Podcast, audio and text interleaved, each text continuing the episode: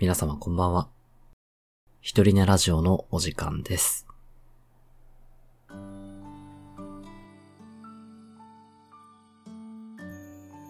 このラジオは、私ゆっきんが、一人寝の寂しさを紛らわせるために、一人寝の皆様へ向けて、一人語りを行う、一人ぼっちの寂しいラジオです。いうことで、いつも通りのご挨拶で始まりましたが、あの、蒸し暑いっす。今日ね、なんだか気温も高いんですけど、湿度も高くて、もうすぐ梅雨入りかっていう感じがしますね。いやー、僕ね、5月のこの初夏の気候っていうのが一番好きでね、さらっとした風とかね、暑くない、寒くない、ちょうどいい気温とかね、大好きなんですよ。爽やかで。それがね、もうすぐなくなってしまうのかと思うとね、あー、梅雨がやってくるのかと思うとちょっとね、残念ですね。一年中この気候でいいけどな初夏の。なんとかならんもんですかね。国によっては一年中こういう気候で過ごせるところもあるのかな過ごしやすい温暖なね。うーん。まあでも夏冬があるからこそありがたいのかな過ごしやすい季節が。でももうちょっと長くてもいいよね。この5月初旬の気候が、まあ2ヶ月ぐらいは続いてほしいよね。と思います。私は。うん。もうちょっと夏も冬も、もうちょっと短くていいかも。さあ、今日もね、えー、ランダム単語に従って、つらつらとね、思うところを、毒にも薬にもならないお話をしていこうかなと思いますが、えー前回はランダム単語じゃなかったので、えーちょっと久々にワクワクしております。それでは、1個目の単語、じゃじゃん。ロールキャベツ。リスタート。信者。はは、信者。信じるもので信者ですね。あー、どれにしようかな。うんロールキャベツ。リスタート。うーん。ロールキャベツ？あの、もう10年ぐらい前ですけど、ロールキャベツ系男子っていう言葉が生まれてたんですよ。流行るまではいかなかったんですけど、なんかの雑誌とかに載ってて、あの、ね、肉食系、草食系みたいな、あるじゃないですか。主に男性に対して使う言葉で、こう恋愛に関して女性に対してこうガツガツいくのが肉食系。で、それに対して消極的であんまり、こうね、女性に話しかけないとか、おとなしい感じなのが草食系と。いうのがあったんですよ。最近あんま言わないですね。うん。で、それの対抗馬じゃないけども、その折衷、折衷案じゃもないけど、えっ、と、まあ、それの派生系としてね、ロールキャベツ男子、ロールキャベツ系男子っていうのが生まれてて、どういうことかっていうと、見た目はキャベツ。そのパッと見というか、ちょっと接した感じは草食系なんだけど、一皮めくると肉食系ですよ。みたいな。ことを言いたいらしいんですよ。なんか、おとなしそうでいて、ガツッとくる、そのギャップがいいじゃないみたいな。多分肯定的な捉え方されてたと思うんですけど、そういう言葉がね、ありましたね。ロールキャベツ系男子って。でもね、なんかちょっと変だなと僕も当時思いました。大学生当時。今喋っててもやっぱ変なんだけど、ロールキャベツ、その、草食とか肉食とかってさ、まあ動物とか恐竜とかそういうイメージじゃないですか。ね、肉食の獣はガツガツいく、草食はおとなしいみたいな。で、ロールキャベツって、草じゃん。キャベツじゃん。中身も肉じゃん。ミンチじゃん。草食系が食べるものだし、肉食系が食べるものじゃないですか。草食の皮をかぶった肉、実は肉食っていう例えにはふさわしくないんじゃないかなって思ってました。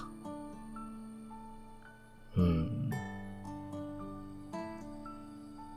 うん、だからまあ、パッと見は可愛らしい、まあ草食動物っぽいんだけど、実は肉食で凶暴な一面もあるんですよ。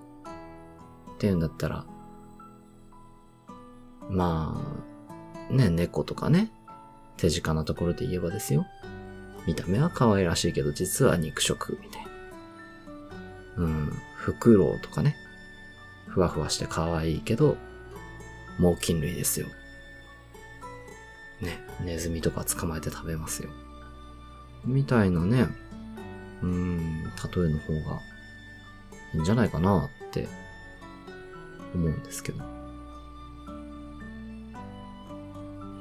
それで言ったら、今、何系男子が出てきてるんでしょうね。絶食系男子なんていう言葉もありましたね、数年前に。もう装飾系ほどにも女性というか恋愛ごとに興味がない。全く何ももう食べに行こうとしないというか求めない。絶食系男子。とかね。あの、性格ではないけど、あの、顔のタイプとかはね、結構細かく分類されますよね。塩顔、ソース顔、醤油顔って言ってね。まあ僕はプレーン顔ってよく言われるんですけど、無味です。無味。味、味付けされていないプレーンですね。プレーンヨーグルトですね。言われるんですけど。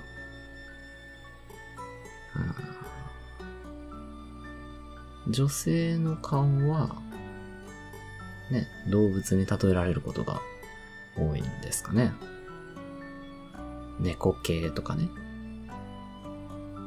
爬虫類系とか。狸顔とかね。言われますよね。何かとね、分類するのが楽しいんでしょうね。人間やっぱり。つい見ちゃうしね。血液型とか、星座占いとか。うん、料理のロールキャベツで言えば、どうですか？僕は結構好きですけどね。なんかですよ、その、恋人になる、うーん、前の人とかからさ、自宅でこう、パーティーというかお食事するときとかに、ロールキャベツ作ってみましたと。出てきたら、割とポイント高くないですか？ね。料理、料理する女子でも、まあ男子でも。そうっすね。なんかこう、ありきたりな料理じゃない、一手間かけて、まあ、かつ、家庭料理みたいな雰囲気で、うーん、割と誰でも美味しく作れるでしょう、多分。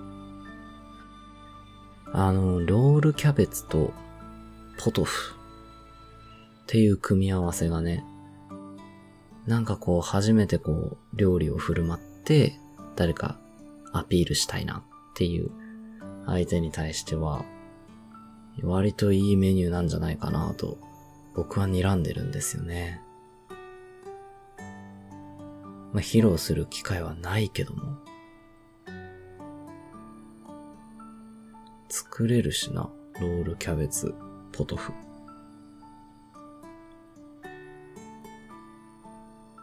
まあ、もしね、料理を振る舞う機会があって、メニューにお困りの方は、ぜひ、試してみてください。で、効果あったら教えてください。さあ、続いて。えー、二つ目のランダム単語は、バンババン。えー、カウンター、シガレット、冷凍保存。うーん。うーん。シガレット？ここはシガレットの話とかしたいけどね。おやつの。カウンターね。まあ、初めの一歩好きなんで、ボクシングの話とかね。まあ、バーカウンターの話とかね。うん。冷凍保存もいいけどな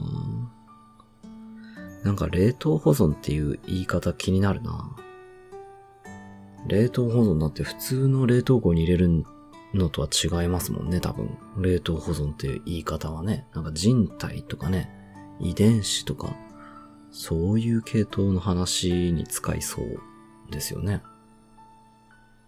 まあ、カウンターにしとこうか。シガレットもいいけど、うーん、ちょっと雰囲気変えてカウンター。しかもボクシングじゃなくて、えー、っと、お店のカウンターのお話どうでしょうか？カウンター席。うーん、例えば二人でお店に行って、カウンター席しか空いてないんですけど、って言われた時に、あ、カウンターはちょっとなって思う人と、全然、ってなる人と、いると思うんですけど、僕は結構、歓迎というか、かえってラッキーかなって思うタイプですね。なんかこう、わざわざカウンターにしようとは言いづらいじゃないですか。友達とかね。でもまあ、カウンターしか空いてないんならカウンターでいいな、カウンター行けるやん、みたいなね。でカウンター好きなんですよ。うーん。なんか人とこう、やっぱ向かい合わせって、ちょっと話しづらいんですよね。よほど気の知れた中、というか、ね、仮にデートとかだとしたら、結構向かい合わせって緊張するじゃないですか。相手の顔を見なきゃいけないし、相手もこっちを見てきたりするし。その点カウンターだったら気軽に目そらしてるし、あの、基本的に目そらしていけるし、まあ相手の、相手に見られずにこちらが横顔を眺めることもできるし、あと顔合わせてないから、会話もなんかしやすいような気がするんですよね。カウンター。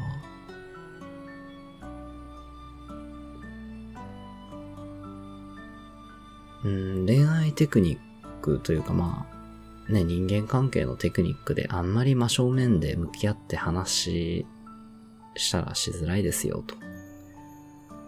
できれば、ハス向かいその、ファミレスとかの4人席でも、斜めに、体格に座って食べるのがいいとかね。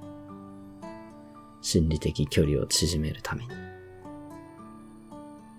に。で、あと、教育現場とかでも、うん、生徒の教育相談とか、いう時は、あんまり真正面にこう座って、顔つき合わせてね、さあ進路どうするとかは、あんまりしない方がいいよって言われるんですよ。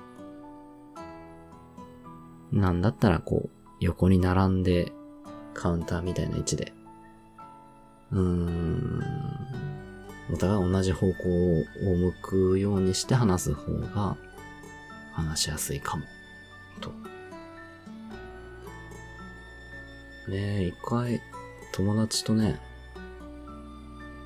あのー、昔ですよ。社会人になってた頃ですけど、えー、銀城っていうね、友達がいるんですが、あれもう6、7年前になるのかな駅で待ち合わせして、まあ、隣の県に住んでたんでね。待ち合わせして、あの、昼の、いや、午前中だったか午前中11時ぐらいからね、夜中の0時まで、12時間以上飲んだことがあるんですけど、ちびちびね。その時、間、最初、行ったお昼ご飯食べるお店がカウンターでしたね。うん、そこでも2時間ぐらいは過ごしたんじゃないかな。どうかな？お昼ご飯食べただけだったかな。楽しかったなで、あの、弱者男性の夜というポッドキャストの方でも一緒に喋ってる川手くんともカウンターで飲んだことはありますけどね。まあ、その辺のね、気心を知れた人たちだったらテーブルでも別に変わんないんですけど。うーん。あ、そうだ、銀城はね、あれなんですよね。声が小さすぎて、あの人は。あの、居酒屋とかね、レストランとかいう、人の、周りに人がいる状況では本当に声が聞き取れないんですよ。そう、だから僕はあの、いつも会話してる時に、半分独身術みたいな感じで、口元をね、読み取って会話しないといけないんですけど、カウンターだとそれができないのは大変でしたね。で、コロナ禍なってからマスクして会うともうそれはもう大変、もっと大変でね。全然マスクに阻まれて聞こえねえみたいな。な、なんですか？防音マスクですか？っていうぐらい聞こえなかったりしましたね。銀城の声。な、そういう相手だったらやっぱカウンターだとちょっと困るかもなまあでも大概は、僕はカウンターの方が好きですね。で、たまにあの、カフェのカウンターとか、バーのカウンターとかだと、店員さんと喋れるじゃないですか。喋る機会があるじゃないですか。で、それも結構好き。友達とかと行った先で、店員さんも交えて話をしたり。うーん。あ、このコーヒーはですね、実はですね、みたいなうんちくを聞いたり、できるのもカウンターならではの良さかなって思いますね。豆をね、あの、自分たちの手で引かせてくれるカフェがあって、ちっちゃいね、あの、コーヒーミルに入れて、ゴリゴリゴリゴリ手回しでね、やるんですよ。コーヒーの話とかね、焙煎の話とかを聞きながら、ゆっくりゆっくりこう、削ってって、引いてって、で、コーヒーの香りを嗅ぎながらね。で、カウンターですから、目の前でマスターって言っていいのかな？マスターがコーヒーを入れてくれて、ハンドドリップで。そういうのも好きですね。そう、というところで、えー、三つ目いきますか。いや、ココアシガレットの話もしたかったなココアシガレット良くないですか？あれ、子供の頃大好きだったんですよ。ゆっくりゆっくりね、舐めて食べていくのがね、ほんとタバコみたいにこう、タバコを10本分ぐらいの時間をかけて食べてたと思うんですけど。うん、あれ好きっすね。はい、では3つ目。じゃんじゃじゃん。ホットパンツ。あり地獄。トリオ。あらまあ。どれにします？ホットパンツはね、暑いけどね、だいぶ。だってホットパンツの名前の由来って、その別にあったかいからじゃないんですってよ。男をこう、ホットホットにするパンツだっていう意味で名付けられたらしいですからね。っていうのはまあ置いといて、えー、っと、トリオ、あり地獄？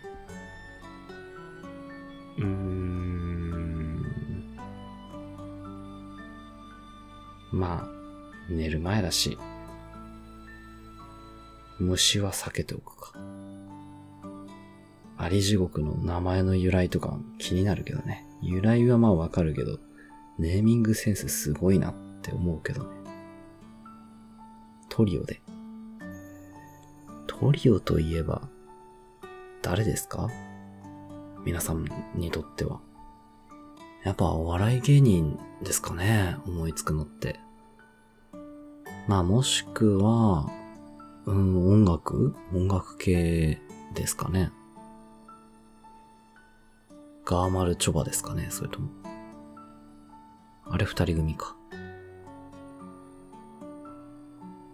僕やっぱお笑いの方が出てくるかなあの、東京03っていうね、コントトリオが好きでですね、大好きで。YouTube でも公式チャンネルがネタを出してくれてたりするんですけど、あの人たちのコントはね、本当にいいんすよね。なんか、面白い。東京03。まあ、いろいろあの、名ツッコミがあるんですけど。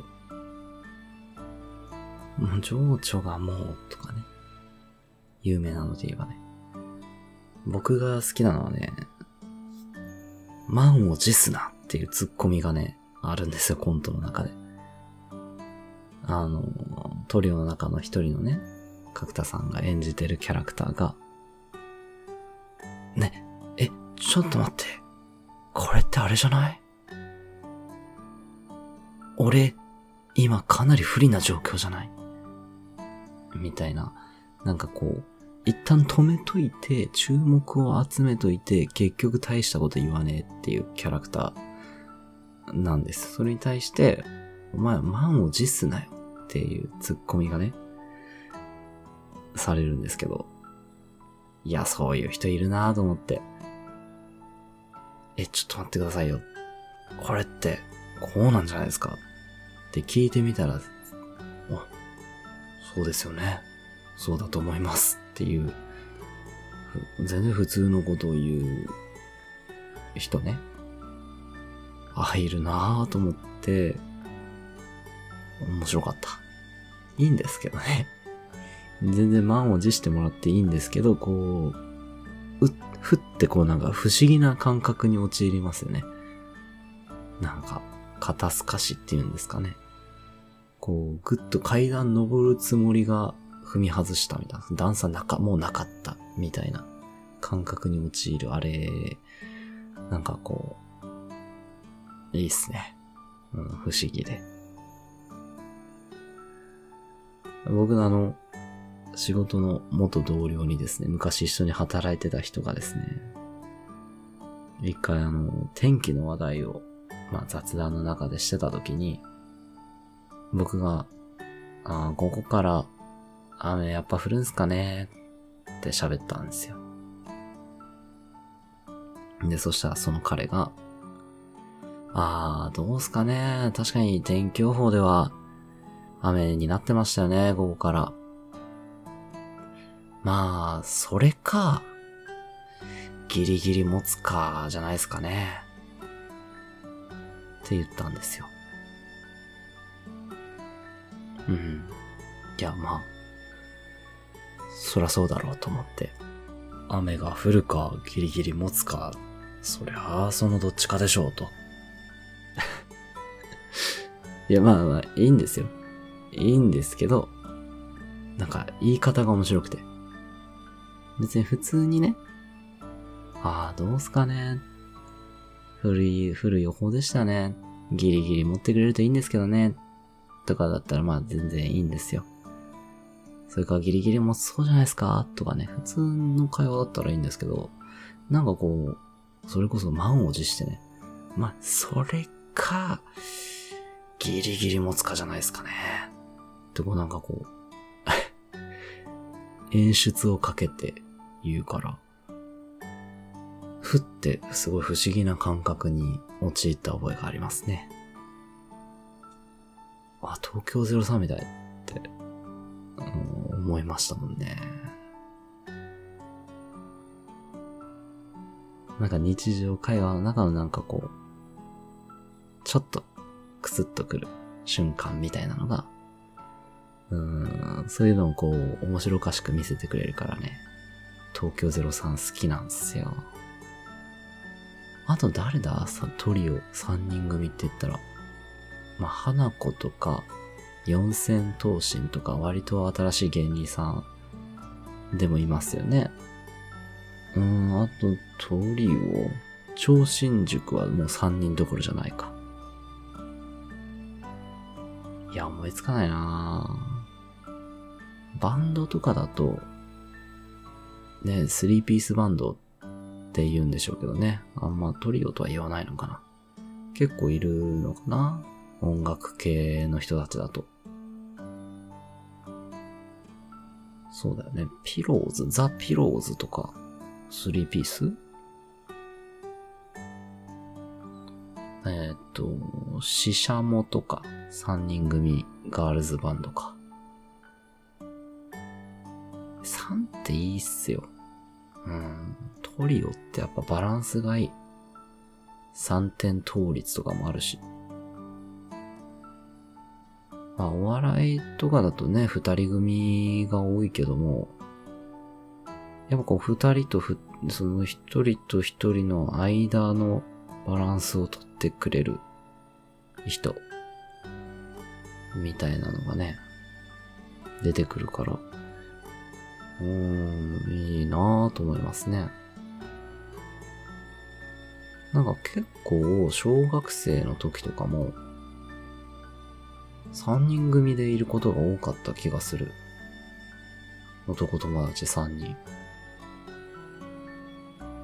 あれなんでしょうね。やっぱバランス良かったのかなあの、幼稚園の時もね、聖夜くんととしきくんっていう二人と一緒にいたしね。小学校の時も、うん、慎吾と岡本ちゃんと三人だったことが多かったような。まあ、中学だと、ミネとミッチーでしょ？三人組だな高校は三人組はなかったかなあんまり。大学も。大学ね。そうね。大学も三人、あ、大学三人か。そうだったな。一番よくつるんでたのは。うーん、最終的な勇気と杉の三人だったな川手くんはまあ二人、もしくは先輩二人加えて四人っていうパターンが多かったからな。あえて三人組を作るとしたら、やっぱ銀城、川手、ユッキみたいになるのかな。うん。どうでしょうか？皆さんもね、3人組のお友達とかいます？なんかね、普段あの3人組が基本になってると、たまに2人だけになった時に、ちょっとこう、うん、気まずくはないんだけど、何、何しよっかみたいな雰囲気になることがあるんですよね。まあ、二人でもいいんだけど、やっぱりもう一人いた方が、みたいな。その昔ね、一人がなぜか、あ、そうそう、男三人でつるんでると、あの、誰かが彼女ができたとかね。あいつ彼女できて最近俺らと遊ばね、遊ばねえな、みたいなこともあるんですよね。そうなったら残された二人になるみたいな。まあ、都合よく三人とも彼女できてみたいなことがあんまないから、まあ、二人で、なんですか、みたいな。あいつどうしてんの？みたいな。まあ、彼女といるでしょう。みたいなことがありましたね。今思うと、そのちょっと特別な二人組っていう時間も面白いですけどね。うん。なんかその友達のおすすめの映画を一緒に見てみたり、何を思ってか突然山に登ってみたり、三人ではなかなかやらないようなことをね、やって遊んだりしてましたね。それはそれで面白かったかも。ちょっとなんかしっくりこねえなっていう感覚はあったけど。それで言ったらやっぱ別に川手くんとも銀城とも二人で喋って違和感はないから。まあ三人組じゃなかったんだな。当然か。うん。川手くんと銀城は隔絶されてるからな。人間のタイプ的に。もう大人になってから、というかまあ社会人になってからは3人組なんて、うーん、作りようもないですね。職場でもできようがないしな。まあ学童の子たち見たら、見てたら、やっぱ子供たちは3人組が基本みたいなところあるかもしれないですね。男子女子でまたちょっと違うのかもしれないけど。女子はね、二人で仲いいみたいなパターンも多いですもんね。三人目が入るとちょっとこじれちゃう。うん、三人組は男子の方が多いかもな。なんでしょうね。なんか偉い人が研究してたりするんですかね。二人組三人組の人間関係について。あるいは男女差男女差があるのかどうかわからない僕の感覚的なもんでしかないですけど。というところですかね。うん。なんかもうちょっと僕自身の3人組について話せばよかったな。まあいいか。ね、幼稚園、小中、大の3人組に関しては、またどこかで友人たちについてね、喋ることもあるでしょう。はい、それでは、えー、今日はこんなところで失礼いたしましょうかね。今日のテーマは、ロールキャベツ、カウンター、トリオの3つでございました。カタカナばっかりになりましたね、今日は。うん、食べ物から、まあ友達の話かな。うん、楽しかった。